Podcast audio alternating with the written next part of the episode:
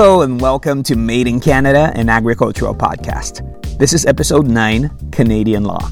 My name is Rodrigo Massa.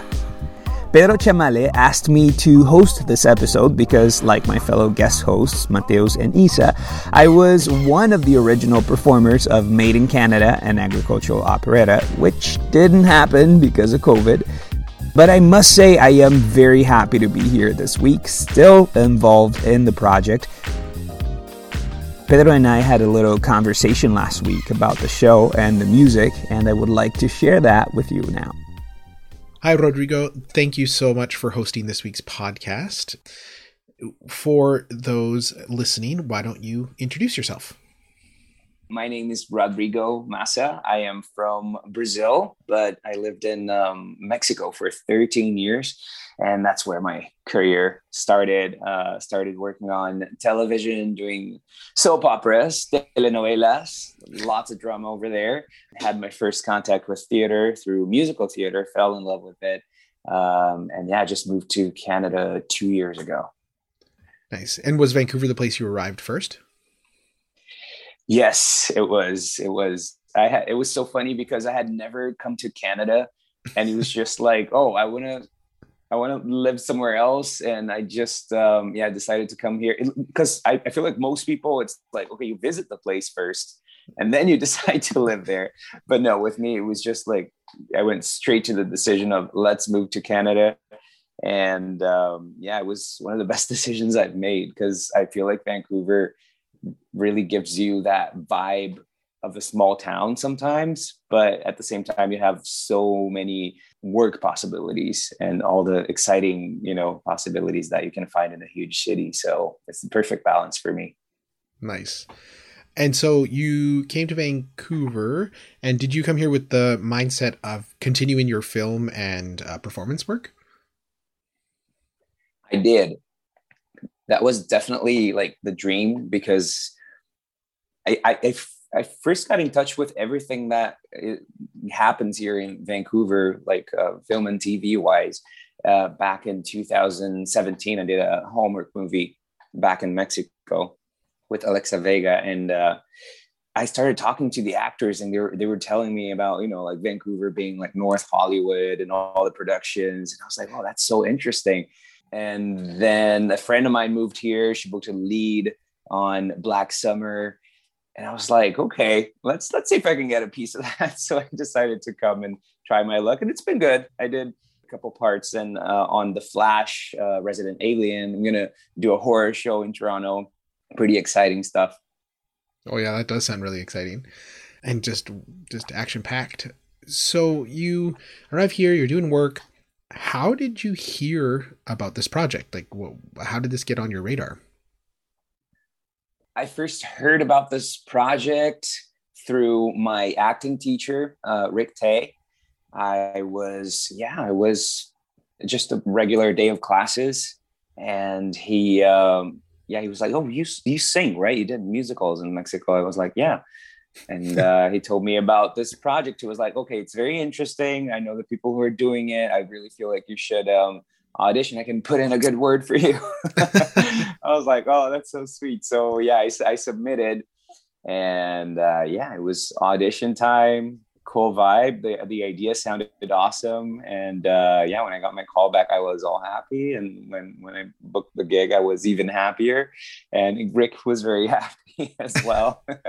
Thank you for still being part of it. Um, I'm very happy to have the opportunity to bring you back to host the podcast and still be part of the project. I have a question for you though, and I don't think I've asked this of Isa or of Mateos, who were also guest hosts and, and supposed to be in the cast with you. What was that audition process like? Maybe this is me asking for my own like vanity, but you know, I there was a a great call. So many performers I wanted to work with came out, and I threw so much at you all. Can you do this while doing this, and then also traversing the space? What was what was that like? Coming, you know, not having ever met me or the work we do. Uh, what was it like coming into our audition room? Uh, that part was very interesting when you started throwing a lot of stuff at us. Uh, well, you go to an audition with already like an idea, your take on the scene, and then I honestly love it when the director just changes everything and starts throwing a whole bunch of stuff that you hadn't imagined at you. And um, so I, I had a lot of fun with that. And it was it was one of those auditions that to, to, me doesn't happen very often because I'm very insecure. But it was one of those auditions that I left, you know, and I, I, I felt good about it. I um, I sang um, what was it from Miss Saigon? Uh, I, I think Bui Doi probably, mm. and um, that moment I felt very connected to the song. I felt very there was a, a good vibe. It's the vibe of the room totally affects our performance, and I I I'm one of those people that sometimes I do thrive under pressure. Sometimes I don't. Sometimes it just closes my throat, and it has happened before. The day before an important audition, like voice, no voice. Um, and it was not the case this time. It was just a chill vibe, and I just felt so free to, you know, be myself. Hmm so you come in, you audition, and then I believe I was like, "Oh, I should tell you about the project." But of course, there was the description. You're reading what the description is, yeah. And then and then the subject of uh, seasonal agricultural workers. And when we told you these are verbatim works and songs, what was that like? Finding that out. Oh, I just thought it was extremely interesting and unique. I had never heard anything like that before. To be honest, I didn't even know about that reality you know well first i had just gotten to canada and um, but still I, I feel like a lot of people that that have been living here in canada for all their lives are not aware of that you know of the seasonal workers and and and their situations and i just thought wow i mean because as I, am also a writer. I produce a lot of my own projects. You know, I'm a singer. I produce my music videos. I always try to bring new stories to the table and everything. And uh, I was like, okay, here, there's a story that I had never heard before. You know, like in a world where everything has been done, just finding a story that you know people haven't told yet I don't I, I'm I don't know if people have told the story already, but like at least like the people that I have talked to, my friends, you know, that you know I've talked about um, made in Canada, you know, to them. Yeah, everybody was like, okay, that's I had never heard that story before, so that's um, amazing. Whoever had the idea is a genius. well, thank you. You're very kind. Uh, there are, are, it's great because on the podcast we've had the opportunity to speak with other artists, uh, a few in Alberta, and I've heard of projects in in Ontario. So it, the artists are are out there and we're aware of it and we're starting to create work around it and that's exciting. So, you know, you get cast in this show and we start heading towards production and that's always fun and exciting and all those things. We did a photo shoot out in the field if you remember, which was really fun.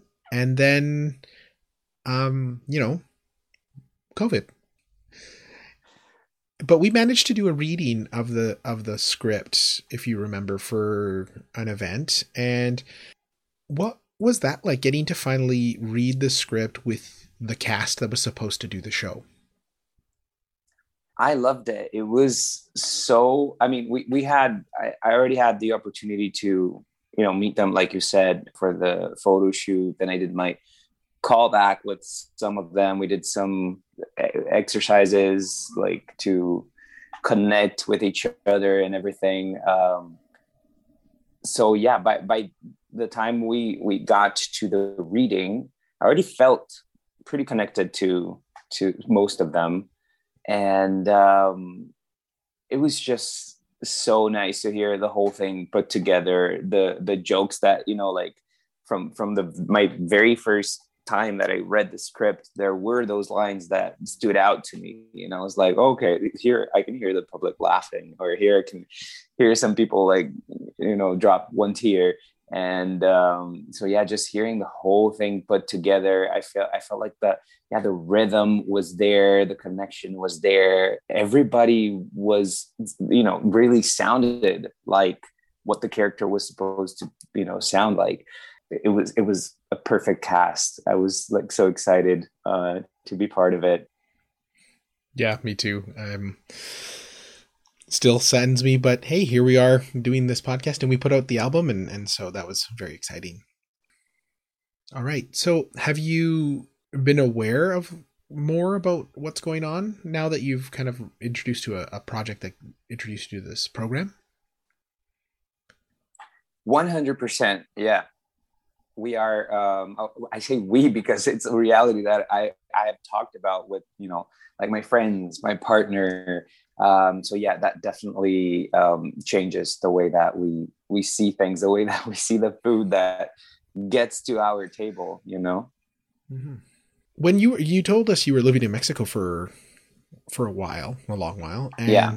while there, did you ever hear any word of this program or that people were coming to work in Canada as temporary workers?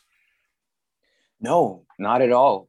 Uh, not in Mexico, not in Brazil. I had I had no idea about that. Hmm. And where in Mexico were you mostly situated? Uh, Mexico City. Oh, okay, yeah, yeah, larger urban center. And so then when you found out what was happening on Canadian farms through the script, through maybe research you were doing before we went into rehearsal, what were your thoughts as you started researching? Well, my, my thoughts were this is something that people have to know. And I'm so glad that, you know, somebody actually wants to tell this story.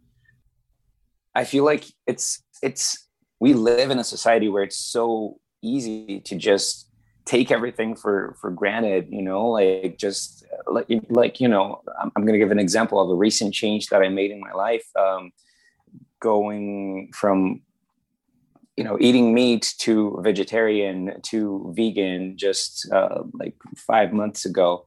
And it was one of those things where you know like a, a, delicious burger on my plate you don't really think about you know what's behind it you know like the the animal suffering it's destroying the planet uh, all of those things that um, are behind just you know eating that meat that's in your plate and just like once you become aware of it yeah it's so easy to make that change. So i was you know so happy to to hear that okay somebody wants to tell that story because that's the first step for for people to want some change and and for um, for them to have a better quality of life for them to have better conditions of work. Yeah it's just one of those things that like i've asked around nobody's aware of it. So it's so important to have this in in a project and i hope it's the first of many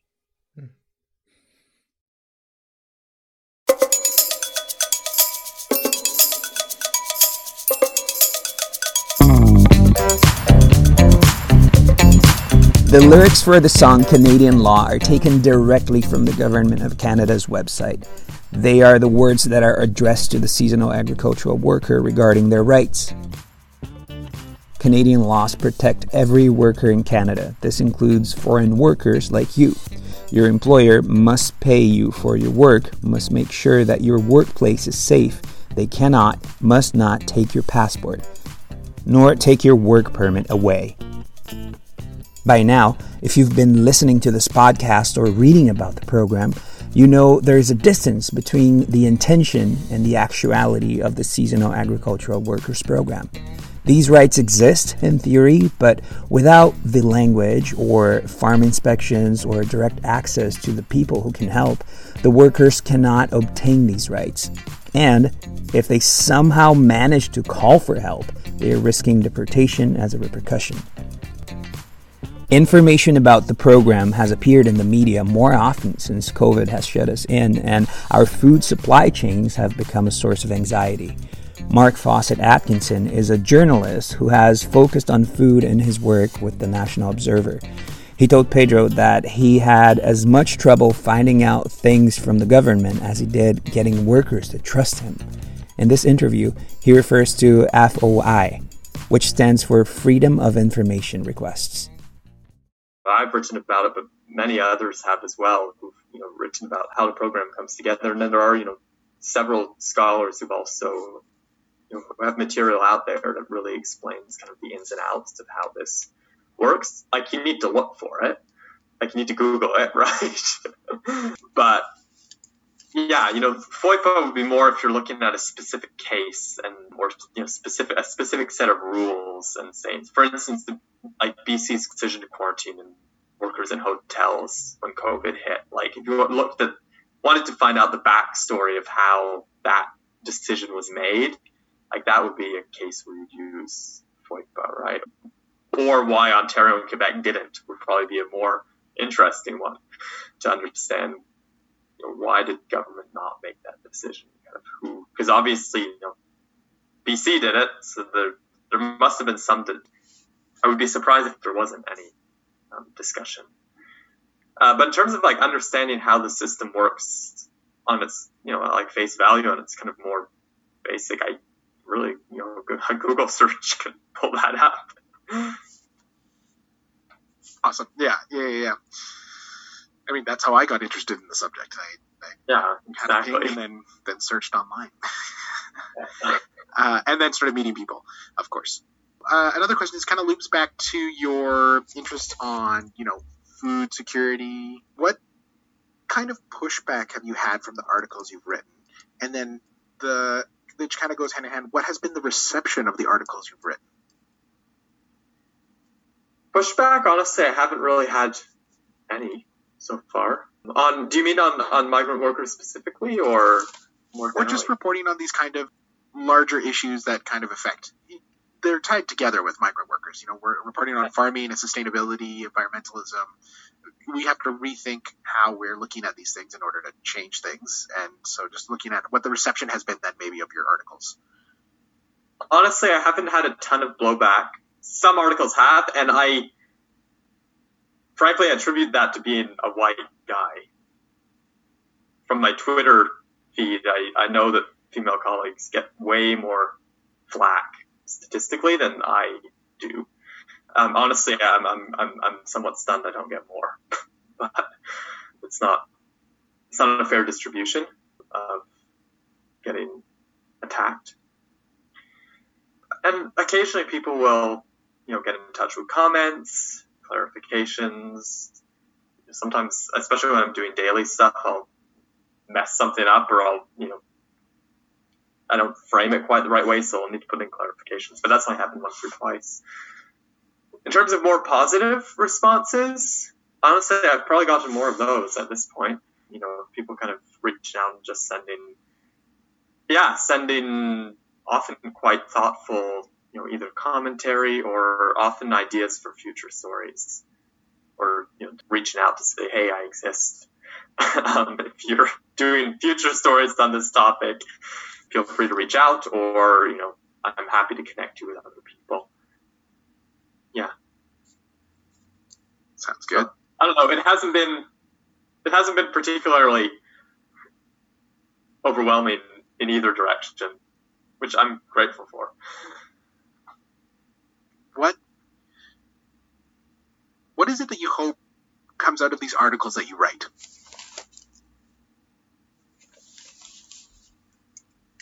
overwhelmingly, I'd say it's an awareness. It's an awareness for people of how how their food gets from farm to the plate, and also how how food is a lens through which to kind of look at inequality at a societal level. And I, I you know, I think it's also really highlighting how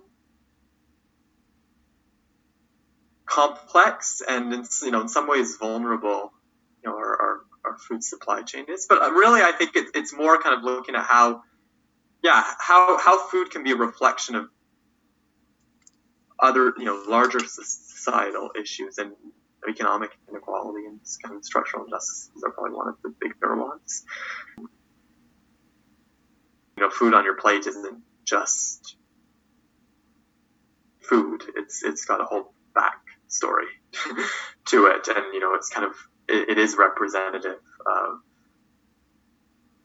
not just representative. You know, it, it it it builds and kind of supports larger structures that and and they're you know they're I don't want to kind of go all out and say we should all go back to you know eating only food we can grow in our gardens because that's not going to happen, right? And I don't think it's necessarily you know I don't think that's that's the way to to go either. Necessarily, you know, trade for all you know its flaws that maintaining those links, you know, does also have positive values. You know, there's people have cultural needs, they have you know preferences, they have you know desires. You know, I don't think you want to stifle all of that. But I do think it, it you know you want to be aware of who's benefiting and who's not in that process. Um, and like even you know with temporary, you know temporary work, foreign workers, migrant workers, the way that the structure is built is exploitative at the policy end. But often, you know, for workers, it is, uh, you know, it, it pays way more than what you'd be getting at home, and you know, it, it remains important employment, right? That's not to say that the system doesn't. The system obviously need, needs change, but just the wholesale kind of jumping back to oh well, we shall grow food in our backyard might not be the, at this point, anyways. You know really realistic or necessarily advantageous. I don't know. Maybe the short answer is it's complicated and you need to think about it.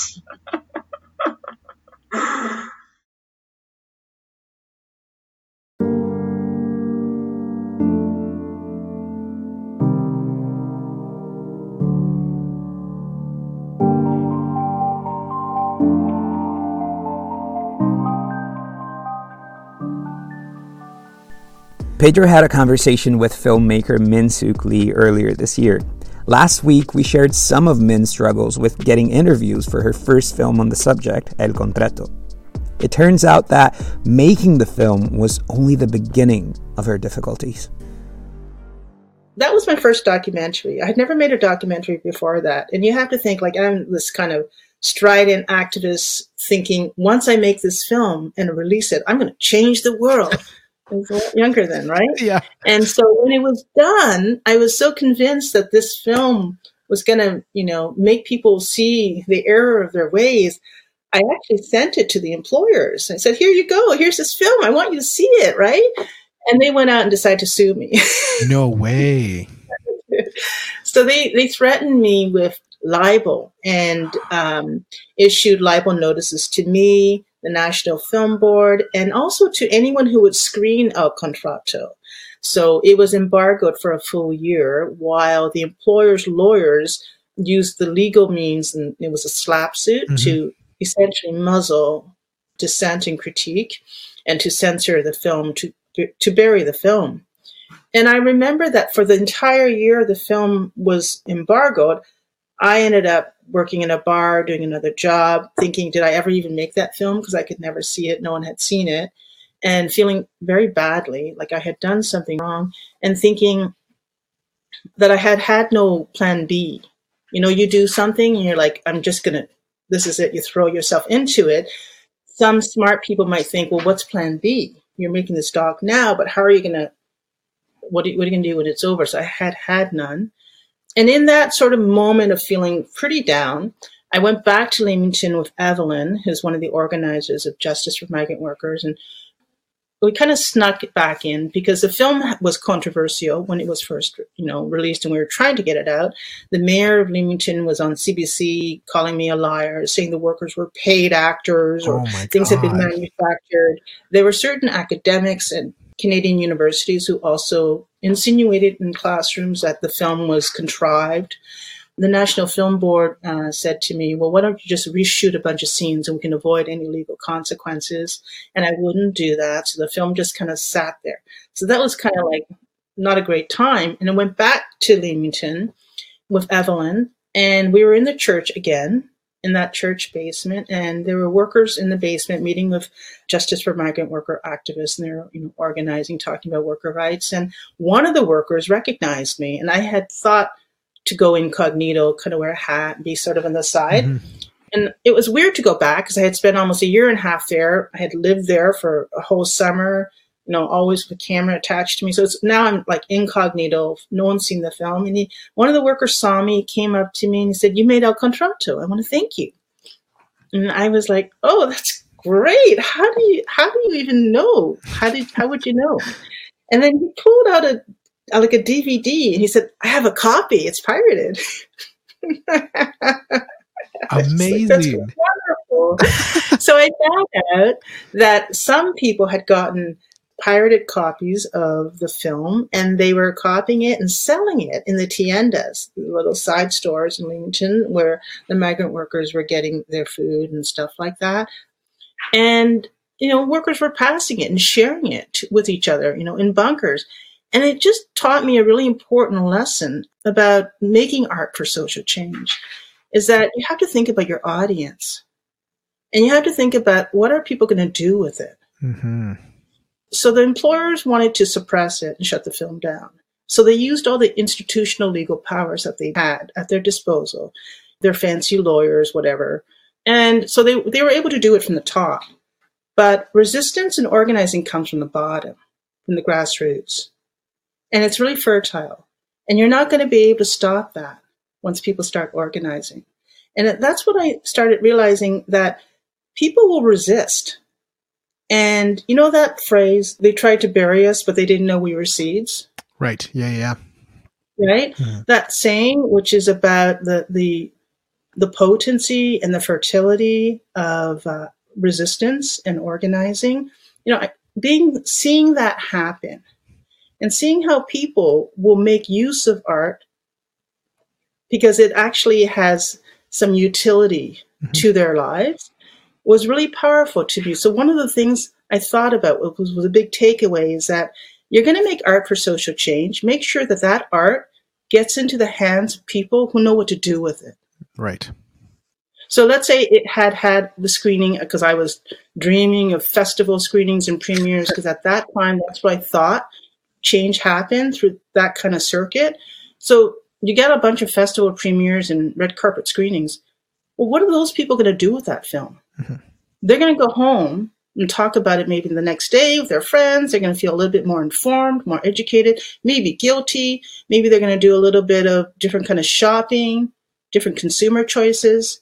But really, what kind of material, transformational, structural change will come out of dozens of festival, documentary festival premieres compared to people who can who know what to do with that film?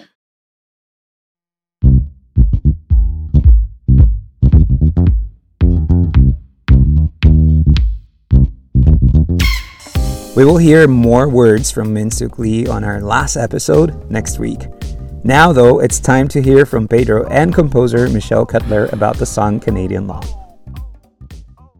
Welcome once again for the second to last time, Michelle Cutler Hello. here to talk at you, talk with you, be with you, to talk to We're really you. about- loosening up here. Yeah, we're like nine episodes in, and now it's like, oh yeah, let's break that tequila out. Let's have some Oh drinks. yeah. Yeah. Um, and here to talk about Canadian law. law. Uh, yeah, this song. that you said was boring to me. It this is the was one that specifically lyrically like these words are boring. They are boring. These lyrics were in the script, right? For for a long time. They've been in there yeah, for a long this is the first thing I wrote actually. Mm. Yeah, first song I wrote. Top of the top of the show. This used to be the first song I think after the Mm. program. I think the program I didn't write it first. I just like wanted to know what the law was, and I grabbed some some law text around the program, uh, the seasonal agricultural worker program, and working migrant workers, and yeah, Yeah. had not been touched, had been moved around, not even addressed. I think. Yeah. Like you. I don't even remember you talking about no, this I was like, four I'm years. not going to deal with this now. Like, when I was waiting until we, I absolutely had to to deal with it. But uh, when, so this again was like newly written by me in terms of the music uh, this year, and I was listening to, I don't remember what the song was, but I was listening to some music that was a little more like lush and fully orchestrated in terms of some mariachi options. So like songs with like a lot of trumpet, a lot of violin, like a lot of drama. And I was thinking that compared to the songs that are from the point of view of the workers that are a little more in my mind stripped down and, and a little more earthy that stuff that's from the perspective of the government would be flashier and have just more going on and so this one i would say this and synergy are like sort of sisters or whatever like they're they're similar they're from the similar perspective and it is again trying to sell you something even though it's just kind of saying the the legal text. And so once I thought of that, then I was like, okay, fine. I can like that was kind of my way into this song is making something with like yeah, like lots of big flourishy fills, lots of the stops and the starts. I don't know where that came from, honestly. I think it, it I, I don't know. Like it was it's partly a stylistic thing and partly just a thing that happened. And suddenly I'm like, oh my god, every two measures we're like stopping and having a little fill, and then it starts again.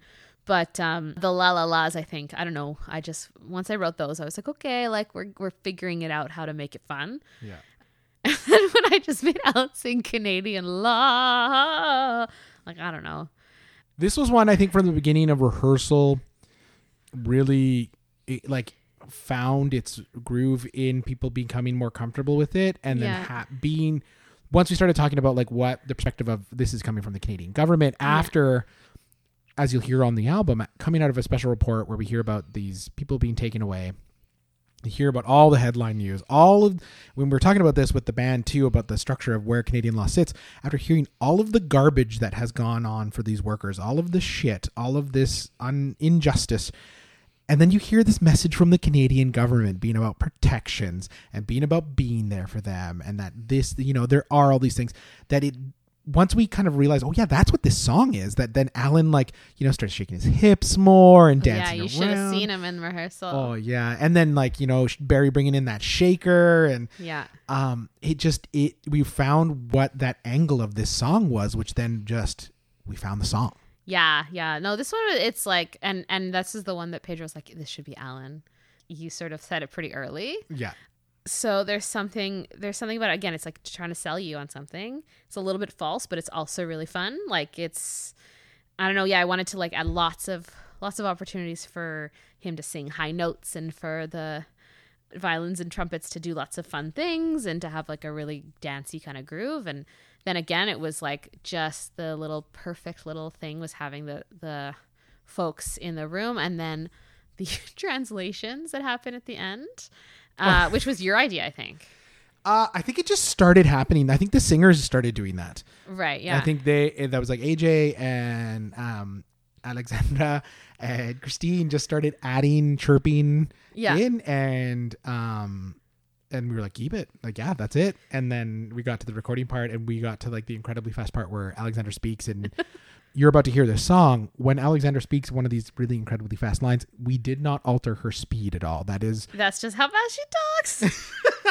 It's incredible. And Tom, our engineer at Monarch Studios, was just loving it because he could not believe how fast, Uh, yeah. yeah, how fast Alexandra is in this section. it's really it's really something to behold. Mm-hmm. yeah i don't know like I, I don't think there's too much to say other than it's a bop but also like a little bit creepy i guess Yeah, I think it, it really is. We made jokes about it being like Justin Trudeau, or maybe when you're listening to this, we have a different prime minister. God forbid, Erin O'Toole. but like you know, it's that it's this leadership of a government that is singing false promises to people, yeah so enjoy or not. Maybe this will just make you grit your teeth to the hypocrisy. nah alan's of, voice is too Oh, yeah, too it's way smooth too- yeah, and buttery too you'll enjoy buttery. it Yeah. All right. So Canadian law.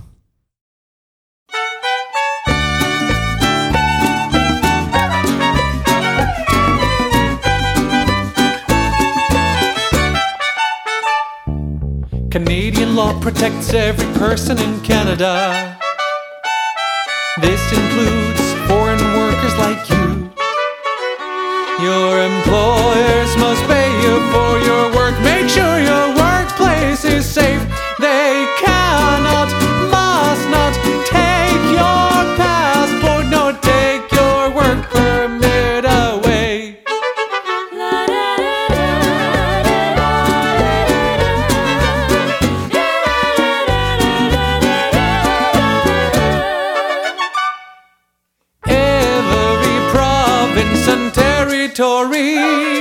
Has an office to deal with labor and employment laws.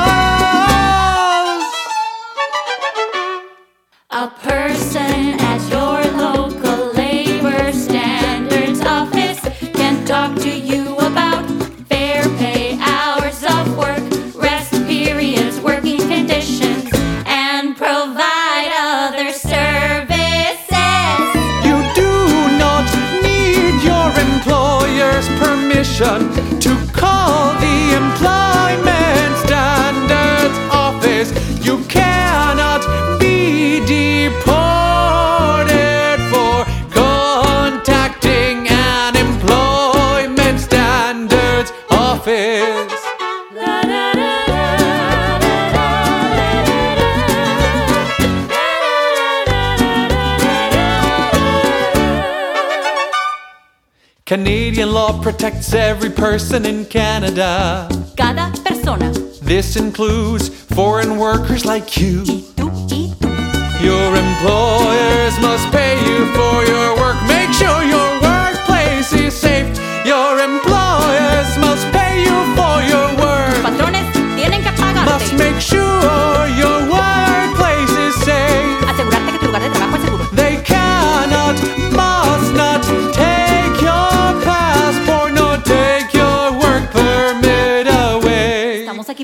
da da da da da da